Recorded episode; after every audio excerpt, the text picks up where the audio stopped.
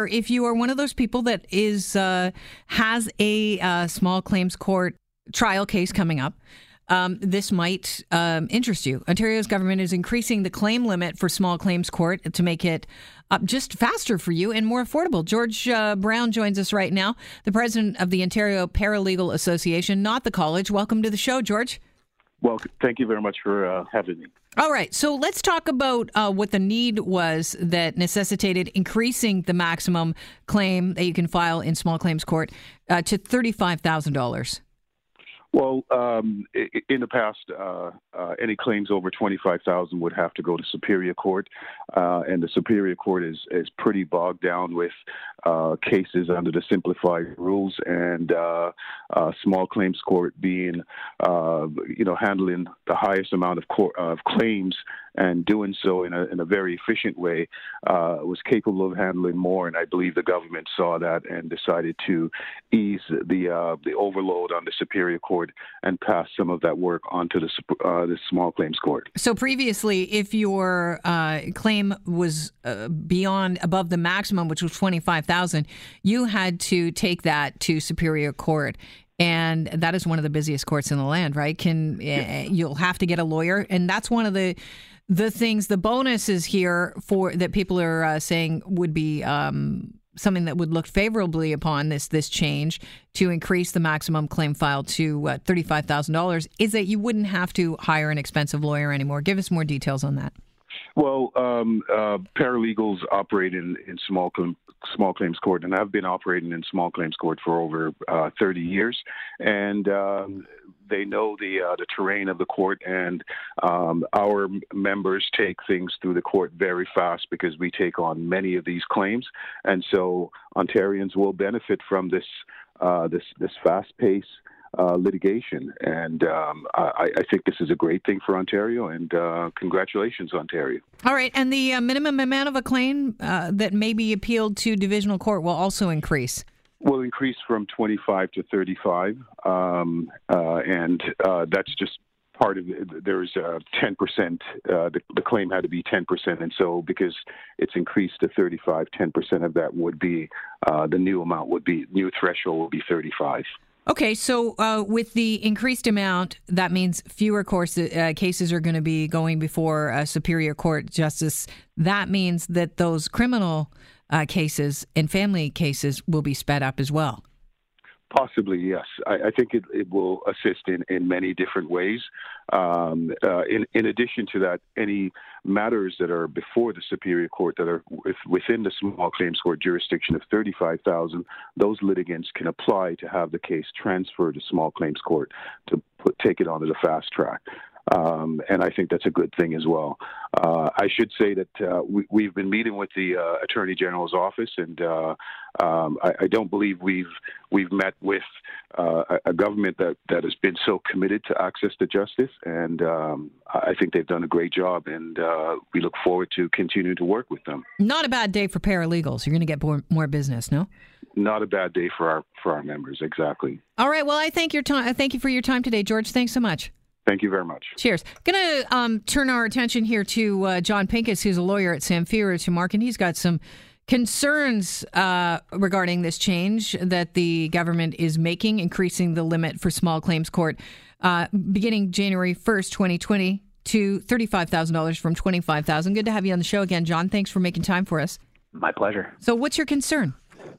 So I think my concern is that is basically how this is going to be rolled out. Um, you know, the first thing that uh, I should say is that there are a lot of really, really good paralegals in this province. I think we actually need more of them.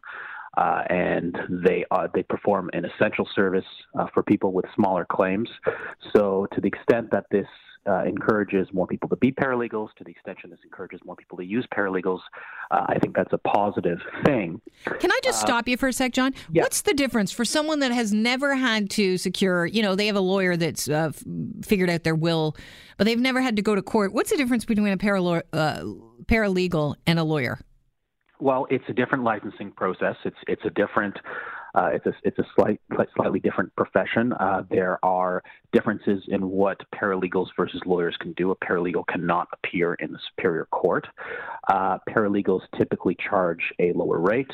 Uh, typically, can offer uh, more affordable services to people with smaller claims. So they are um, they are a very valuable resource, mm-hmm. uh, and there are firms uh, such as ours that have both lawyers and paralegals. And so, when we get a matter uh, that we know is going to be uh, more appropriate for the small claims jurisdiction, or we know it's just not going to be, we, we can't justify the fees uh, of a lawyer, uh, then we'll pass it off to paralegals, and, and they do a fantastic job. Um, so, it, it's really just a matter of um, when you have a case that is an appropriately lower amount, uh, sometimes it's just not appropriate for a lawyer to handle that, and sometimes it has it should really should be going to a paralegal. So for cases that are worth uh, ten thousand dollars, twenty thousand dollars, I think that those uh, have been consistently appropriate for a, a paralegal, and I suppose now uh, matters that realistically are worth uh, thirty to thirty-five thousand will, will also uh, potentially go to paralegals. Though I suspect that many of those cases will still be handled uh, by lawyers um, because uh, that's just sort of the way that things have. I think it'll be probably a slower transition, um, and some of those cases that are worth more than twenty five thousand dollars may require um, just may require the services of a lawyer still. Um, but I, I, think the issue here is that this idea that we're going to move cases from one court to another court, and somehow that's going to solve the problem.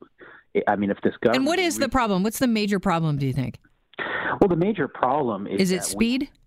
Yes, I mean I, I, can tell you from experience, the small claims court is not a fast process at all.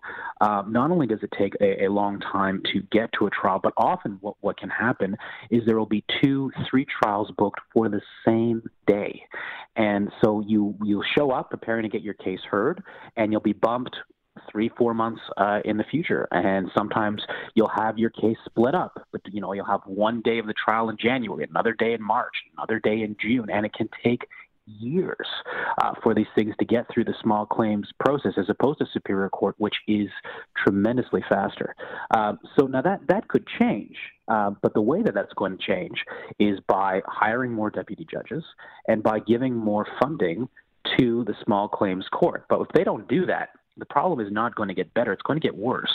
Because you're going to have more people going to small claims court. Exactly. You're, you're, you're going to have more people going to small claims court, which again could be a good thing if it's handled properly. But I haven't heard anything about increased funding for the small claims court.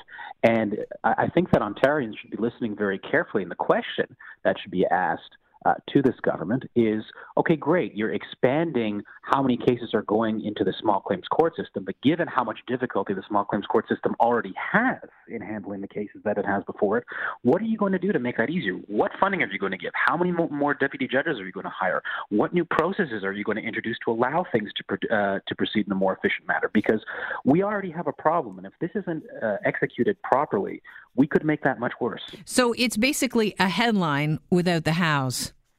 Yeah, I, I think for, for I think for the government to pat themselves on the back for saying we've increased the jurisdiction, that that is a very uh, I think it's very self-serving uh, without an increase in funding. If they increase the jurisdiction with an increase in funding, that's a good thing. That's but something that I think the government can be. What are the odds of that. that, John? Because this is a government that is all about uh, saying we're going to find efficiencies, we're going to make cuts.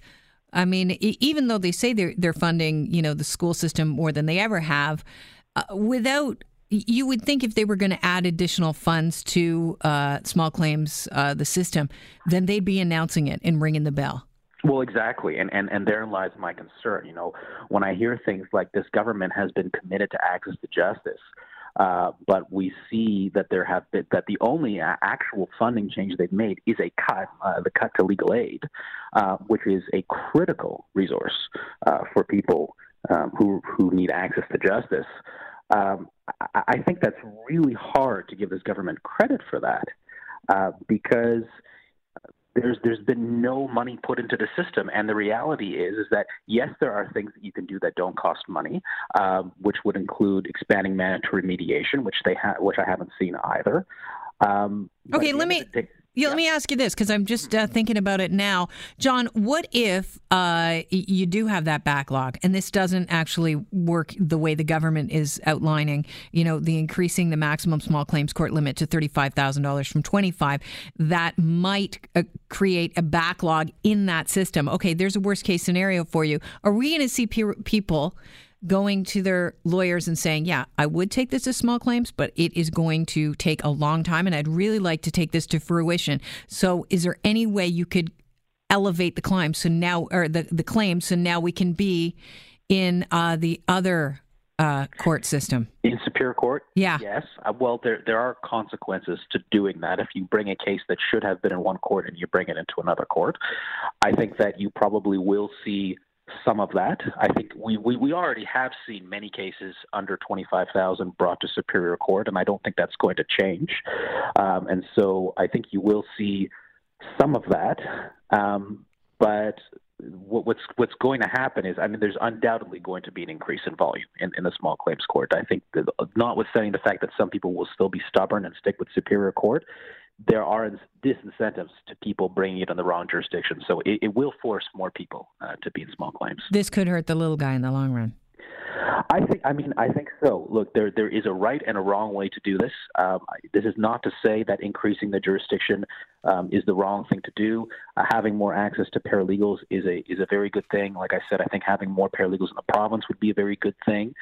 But just stuffing cases from one court to another without any corresponding increase in funding and expecting that to solve the problem, I think is delusional. John, it's always a pleasure having you on the show. Thank you so much for joining us. My pleasure. John Pinkus is a lawyer at Samfiru Tumarkin and a friend of the show.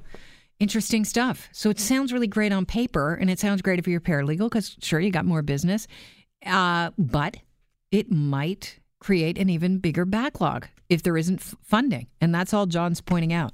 Let's make sure we start funding the uh, small claims courts as well.